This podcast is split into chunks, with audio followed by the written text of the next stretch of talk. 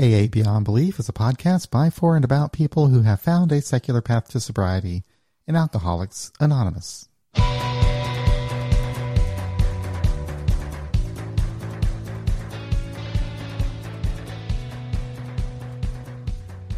About a year ago, in episode 137, I was speaking with Kim L. from Boise, Idaho. She is the co-founder of what I believe to be the first ever secular Al-Anon group – and uh, she updated us on how the group got started and how things were going in those early days.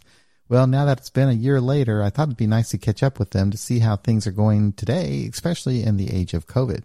So today's guest is Chia, another co-founder of the group Secular Al-Anon Boise. Welcome to AA Beyond Belief, Chia. Thank you. I'm delighted to be here. Things are going famously.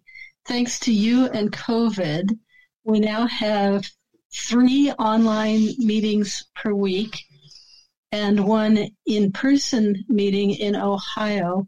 And when I say we, I mean uh, secular Al Anons have these. And that's a, a lot of the credit for that goes to this website and your interview with Kim. A lot of people have found us that way. Well, you know, I get emails occasionally. In fact, I just got one last week from someone wanting to know if there are any secular Al Anon meetings. And I only know a couple of people to forward the, those emails to, but they always get back with them. And I suppose right now that most Al Anon meetings are taking place online anyway because of uh, the health crisis. Yeah, I, I haven't tried to track regular Al Anon. As you know, they don't list our meeting because we have secular in the name. I did not know. I thought they got over that. No, we found a name that they would accept and submitted an application, but then COVID hit and we never heard back.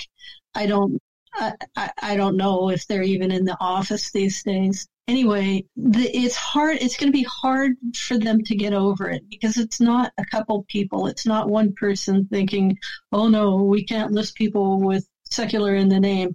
It's the convention, the worldwide conference, who gives those directives to WSO, the World Service Organization, and so they're just implementing what they've been given. See, that's one big difference with um, Al-Anon and AA, from what I understand, is that like our general service office doesn't dictate to the groups or to the uh, intergroups as far as what they can do, as far as listing individual groups and so forth.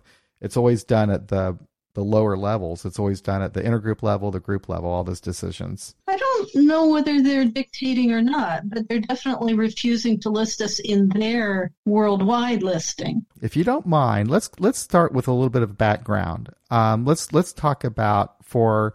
I'm, I'm sure that people listening to this podcast know what Al-Anon is, but let's talk about let's talk about Al-Anon itself, what Al-Anon is, a little bit of background of that, and then this, the, the challenges that people with a secular worldview might face in Al-Anon. Great. So the requirement for membership is that there be a problem of alcoholism in a friend or relative. And the assumption is that under such conditions, we tend to adopt counterproductive strategies that what's intuitive when dealing with an alcohol can be exactly the wrong thing. And I know this with my husband. What I thought was loving and helpful to do actually was keeping him stuck. He got into recovery almost as soon as I left him, which was a real eye opener to me. So even though we define it in terms of someone else's drinking, really membership is about being someone who uses counterproductive strategies or ineffective strategies and that can be because we grew up with alcoholics or grew up with in a dysfunctional home. It can be for a lot of different reasons. I have never had a practicing drunk in my life while I've been in Al Anon because I had left my husband by the time I joined. But I have stayed because I didn't know what I needed. I didn't know how to get it. I didn't have the courage. I, I was I had been trained not to ask for what I wanted, and so I expected people to read my mind because it was too scary to ask. These are fairly typical Al Anon issues. We come in thinking that the problem is someone else, and we stick around when we find out that the problem is us, and that if we want to stop being at the effect of other people, it's up to us to stop. We can't change everyone in the world. So that's what Al Anon is about. There are plenty of people who qualify. Let me just point out that everyone in AA qualifies, qualifies don't we?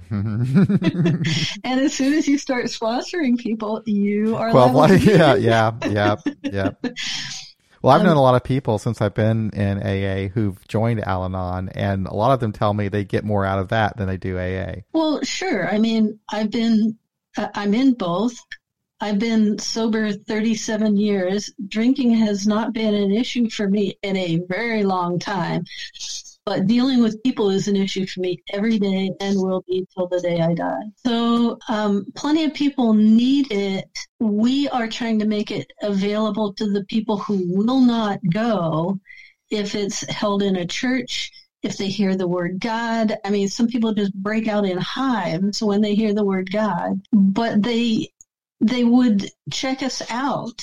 And it's really exciting to me when those people have shown up in our meetings at their first or second Al Anon meeting and stuck around and said later, you know, I, I wasn't going to be able to stay in regular Al Anon because what it's effectively asking, or it feels this way to me, it's asking you to be dishonest if you don't believe in God and you say, well, you know, this is what I believe, and people say, well, just, you know, just act as if.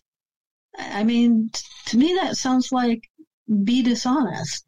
So, um, so the people with enough integrity to leave, leave. And to my mind, that's a travesty that we need to make recovery available to everyone who wants it. Well, you know, I've certainly over the years have gotten several anyway emails from people asking about uh, secular Al-Anon meetings, and uh, very you know, and I usually will I will refer them to you guys in Boise or the group in Kansas, which were the only only groups that I know of, you know. Um, and you guys have always been good about responding to people, but yeah, it's like so. Obviously, there's. Uh, I, I, mean, the same thing is true in AA, and it's probably more true now than it was years ago. I mean, there's a probably a larger group of people who you know who don't really have strong religious views and are a little bit bothered that it would even be part of their recovery anyway. I, I hear that when you check the boxes, none is the fastest growing religious preference. Yep. Yep. I think it is, you know. Um, but um, I know that AA had problems with um, getting secular AA meetings kind of in the in the I'm accepted, I guess, by the greater fellowship, but I think we're pretty much to a large extent there now. What kind of let's let's go back to the specific problems someone might have, like if you're if you're working the Al-Anon program and you're an atheist, for example what obstacles would you be facing? I think people stumble a lot over the word higher power. They, well, first let me let me say that our disease, the Al-Anon disease, is thinking that other people have the power. My life is messed up because someone else has the power to mess up my life. We give away our power. And we do this when we let Christians define our terms for us when we hear the word higher power and we think God, we're doing, you know, we're, we're doing Christian evangelical work for them. It says power. It doesn't say deity. It doesn't say being. It says power. There are powers all over the place. So that concept is the first stumbling block, I think.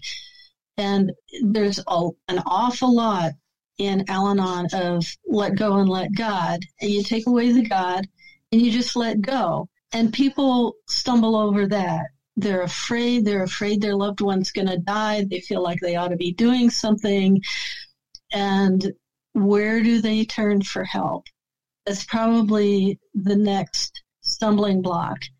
Even if they can find a power for themselves, they have trouble with the guilt, the idea that they, so, so we have a little saying that goes, I didn't cause it, I can't control it, and I can't cure it. And, and, and we have that saying because people come in feeling like I did something, I need to do something different for this other person.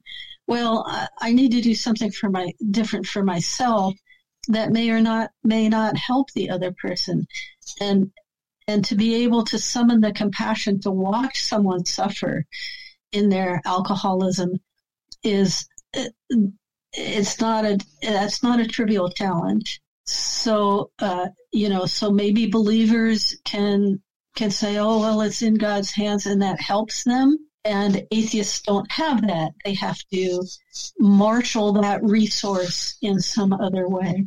Yeah. My mother in law is an Al Anon. Her um, daughter, um, unfortunately, is not in recovery and has, well, we've already lost, we lost her, her, her son in law, we've lost, and now her daughter is not in good shape. But Al Anon has been extremely helpful to her. She, um, she's a religious person, but when she talks to me about Al Anon and what she likes about it. It's her friends, it's the community of people that are helping her. And she just loves it, you know. And so, um, you know, we never really get into the details of what she, of her belief system or anything like that. But I always hear that, and that's and that I've always thought that was the strength of AA too. And I've only experienced one Al Anon meeting myself, and that was uh, a twelve step call that I made I've told this story before, but anyway, it was a 12 step call that I made and the the alcoholic was not receptive at all and his wife was there and it was obvious that she was um, abused and beaten and and she wasn't really acknowledging that but somehow she was willing to go to an Al-Anon meeting and I don't know how I got to be the person to take her there but I did I took her to an Al-Anon meeting and oh boy, you could just tell. I mean, the people in the room, they knew where she was at. I mean, you could just tell. And she, she was, she was shattered. Um, but there was so much love and concern and care for her. It just, it just blew me away. It was the most incredible thing I've ever seen. I don't know if she ever went back, but that was an experience I'll never forget in my life. And I don't know. I'm just kind of, I'm just kind of bringing that up, but it's just, there's a lot of power in that in that in that community, that group of people who care. And it's a shame that something like um, a religious idea or terminology could cut some people off from that. And as far as I'm concerned, the great the best thing that we could do in AA or Al-Anon or any any 12 step organization is try to become more inclusive and more open and break down any barriers of entry, you know. I completely agree it's ironic, you know, you say you felt such love and concern and care. Well, those are the powers that propel my recovery. I don't need all power to recover. I don't, it doesn't matter to me what pushes the stars around in the sky. That doesn't, not relevant to, but people's honesty in meetings is, is part of my higher power. The time, their generosity, the time they will spend with me is part of my higher power. And so those people in the meeting were manifesting the power that I see as propelling um, recovery at the same time saying, "Oh no, it's not me." Right, right. No, same here, same here. And uh, it was, uh, and you know, I've, I've I've always felt that in AA too. I've always felt that um, it was the other people in the room that were giving me hope. You know, I could see that these people. I knew that they'd been through what I've been through, and yet they they look like they're okay today. And I just just knowing that was like was giving me hope that maybe one day I could be okay too. You know, thinking about that experience though, when I was in that room and I could feel the compassion, I could see the compassion on people's faces. Now that we don't really get to we don't really get to experience that so much with COVID. How has COVID and moving online um, affected your group in particular and recovery in Al-Anon? Well, for us, it's been a real boon. When everyone was looking at paper schedules and we were not there, we were se- severely at a disadvantage. Now everyone's going online. They're finding us. And uh, so, as you've noted, all across the US and Canada, people are linking into this community. There have always been people trying to start secular Al Anon meetings, and mostly they just fizzled for lack of um, being able to get a, a critical mass going. Well, w- on a Wednesday night in the what's still called Boise Secular Al Anon, but really is just Wednesday night Secular Al Anon, there might be me and Kim from Boise, and the other 12, 15 participants are from all over the US and Canada. So COVID has ironically been a great boon to us.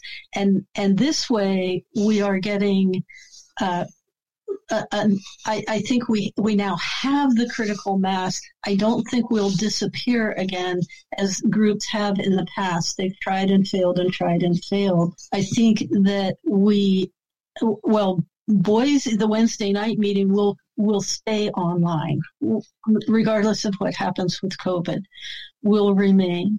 I don't think there's any compassion shortage because of COVID. I mean, you can't you can't cuddle. That's about right, right, right, right. We didn't we didn't do that much of that right. anyway. yeah.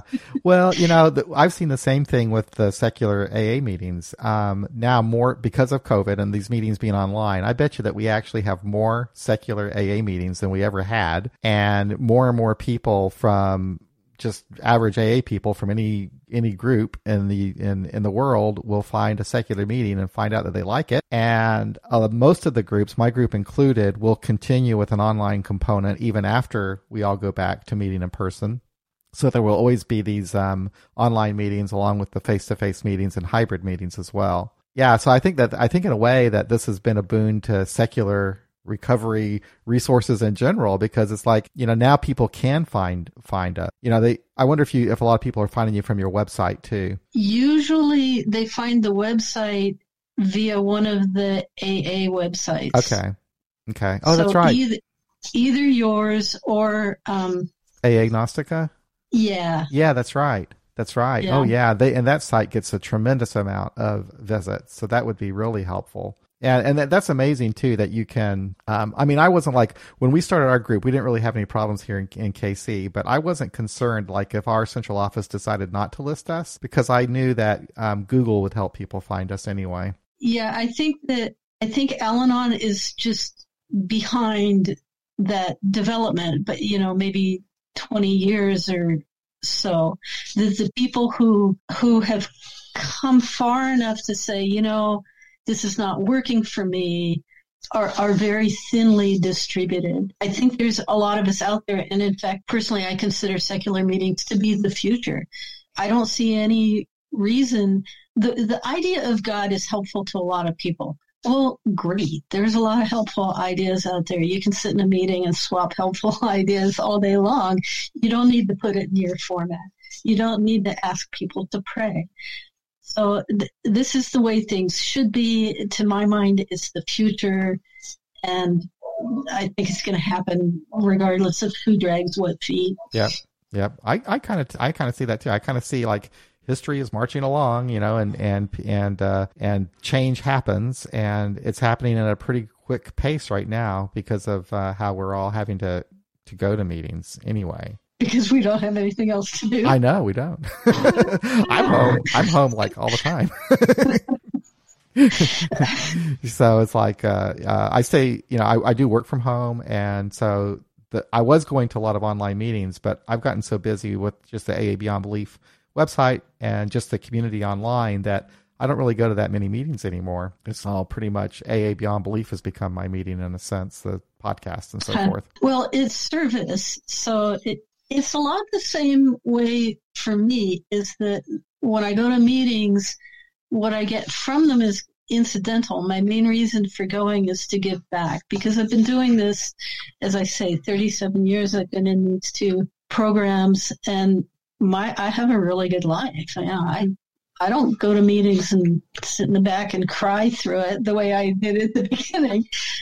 So I think that people don't quite realize how important it is, how, um, well, for me, how important it is for me to give back, to know that what I've worked so hard to get, that, that I can help other people get that and maybe they won't have to work as hard or suffer as long as I did. That's, that's more rewarding to me. If people understood that, they would call me more. they think they're, they're afraid about bothering me. What are they going to bother me in the middle of? no, I agree, and I mean, I, am glad that there are people like you that do stick around. Uh, because when I when I, when I was coming to meetings, it was those people. and They didn't even have to say anything. It was just having them in the room and knowing that they got their lives together meant everything to me. I mean, if if all we were were the people that were all just struggling all the time, it would not, you know, wouldn't it'd be a little bit more difficult, I think. But for me, Chia, I um I get a lot of satisfaction out of watching other people, um, especially people that are starting out at the age I was when I was starting out and I see them doing the things that I was doing when I was young, and um, but you know, I just and it just makes me feel so good to see that I got to play a little bit of part in that, I guess. And that, you know, when I would leave, I've, I've mentioned this before on different podcast episodes, but when I would leave a meeting at my home, home group and I would see the people gathered outside smoking cigarettes and they shouldn't be smoking cigarettes, but they would always go out with each other after the meeting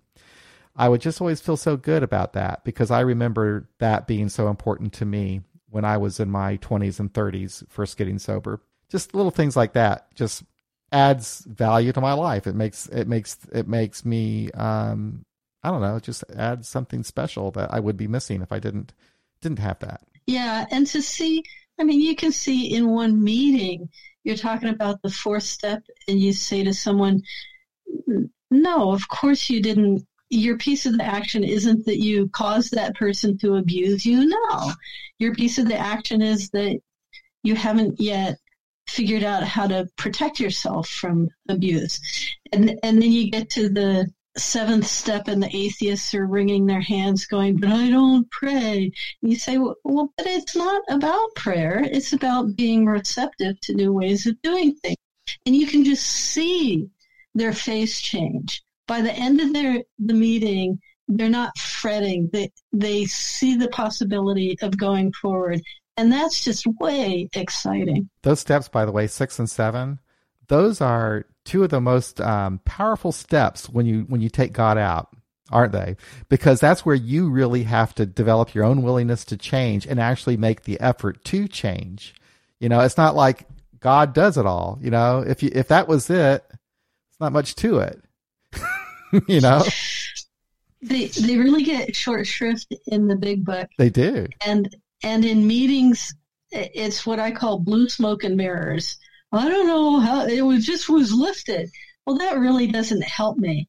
But what has helped me, you know, is understanding that the sixth step, I am willing long before I'm ready. Ready means what? Well, to talk about uh, my alcoholic husband for a minute here you know, I left him because I was not getting what I needed in the relationship. And it wasn't until I got to Al Anon that I learned that if I wanted to get what I needed, I, I was going to have to ask for it. Well, that was really scary to me because I had been trained growing up. I was punished for knowing what I needed and asking for it. So for me, I was willing to have that fear of saying no removed, but to be ready was completely different. I had a mountain of fear to work my way through. And that is step six, becoming ready to say no when I mean no and ask for what I need in words. That's sort of a trivial step seven, but to be, for me to be ready to do that I mean, the first time I said no when someone offered me a hug at the end of the meeting, I didn't want it. I said no the first time. I walked home. I was looking back over my shoulder to see if they were going to follow me and beat me up. It's step six is not trivial. It's all of psychotherapy belongs to step six. And you get through your emotional obstacles and now you can step seven, you're you're like, okay, I didn't learn. The answers are not inside me at this time. Okay, universe, where are the answers? And you start asking your friends, you start opening your eyes. I mean, people were showing me I could go into work on any day and see a demonstration of how to ask for what you need, but I did I couldn't see it until I uh, made myself receptive. Until I got to step seven and was asking the questions, "How do I do this?" And then I looked around and I go, "Oh, that's how you do it. I see. That's how it's done." That's what step seven is. It's the freedom step. It's where I become liberated from the the emotional chains that have had me miserable. I mean, I was miserable when I got to Al Anon. Uh, so yeah, I I agree. Clear away the blue smoke and mirrors, and and let's talk about nuts and bolts. Yeah, those are uh, two my most favorite and most interesting steps to talk about. If I talk about a step on a podcast, those are uh, especially this one. Those are those are the ones that really where it really gets interesting. You know, when people talk about, um, especially when when um, you know they define you know what what we. I don't know if in Al-Anon they probably do call them character defects too. Do you use that term? Yeah, yeah. And um, I learned from somebody when I did a podcast here that they saw them not as character defects, but as defense mechanisms that they learned to use that were that stopped working and that were harmful. And I just found that a real interesting way of of looking at at them. And she just kind of gave me a whole new perspective on what is typically defined as character defects. So I pretty much understand my step four as being about outdated strategies growing up in that dysfunctional home, I adopted strategies that were the best I could do there that are totally the wrong thing now. And my piece of the action is not that I grew up in a dysfunctional home. It's that I, I, I need to update. I haven't updated my strategies.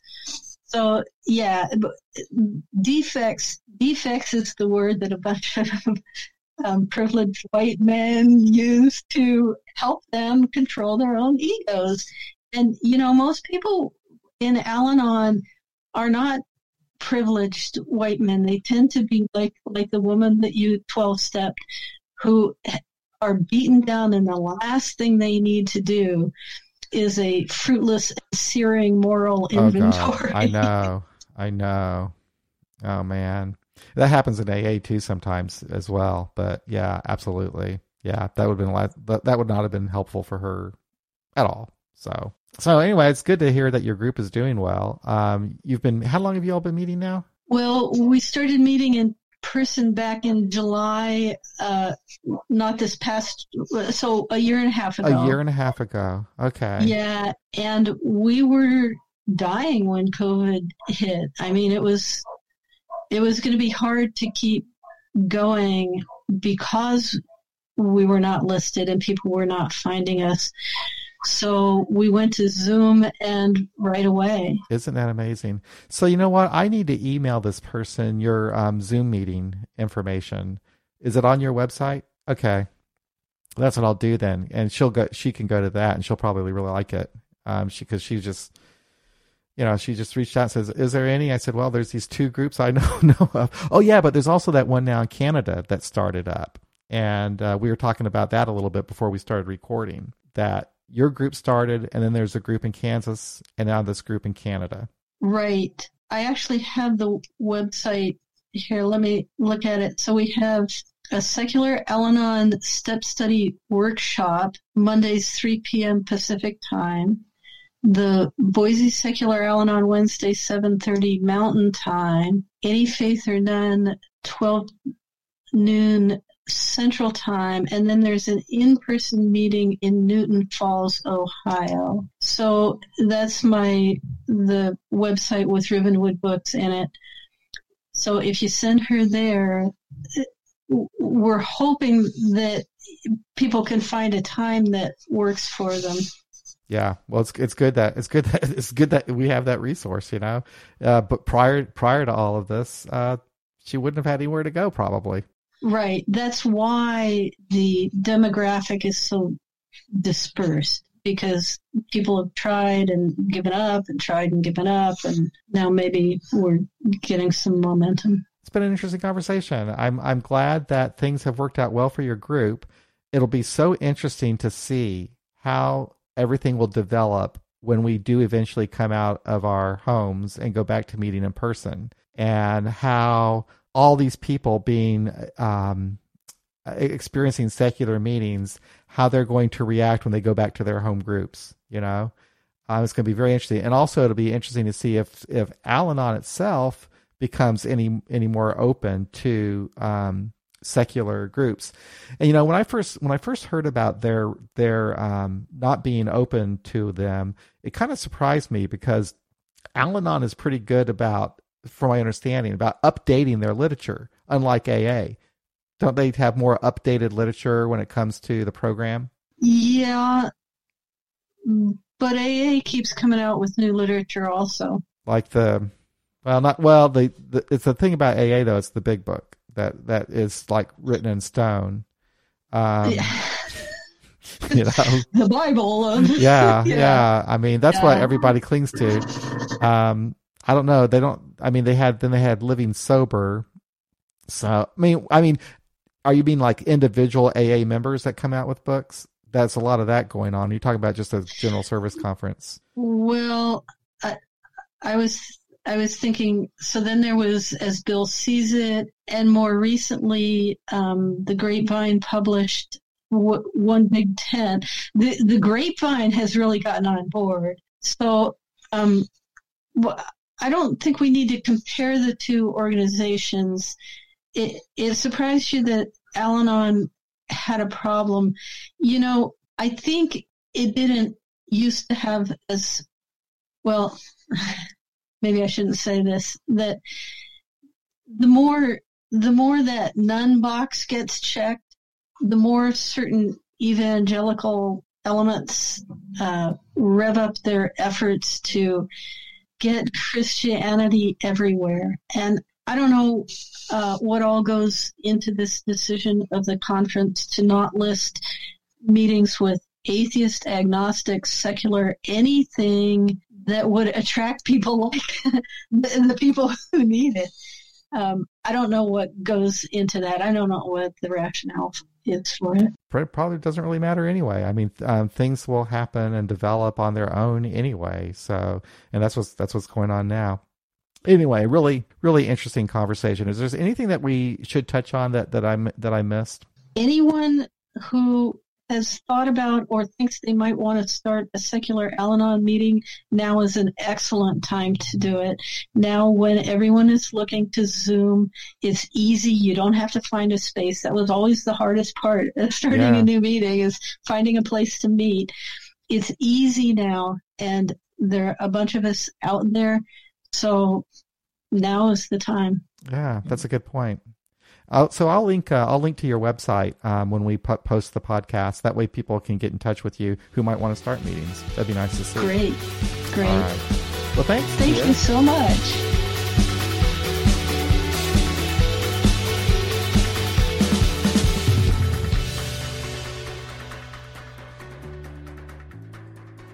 Well, that's it. That's another episode of AA Beyond Belief, the podcast. Thank you so much for listening. If you'd like to help out our website and podcast, there's a couple of ways you can do that. First of all, head on over to patreon.com slash AA Beyond Belief and become a patron of our podcast. Uh, I've recently updated some of the benefits for patrons, uh, so you might want to check that out. You can also donate through PayPal at paypal.me slash AA Beyond Belief, or just head on over to our website, aabeyondbelief.org, and click on the donate button. We'll be back again real soon with another episode. So until then, you all take care, be well. We'll talk again soon.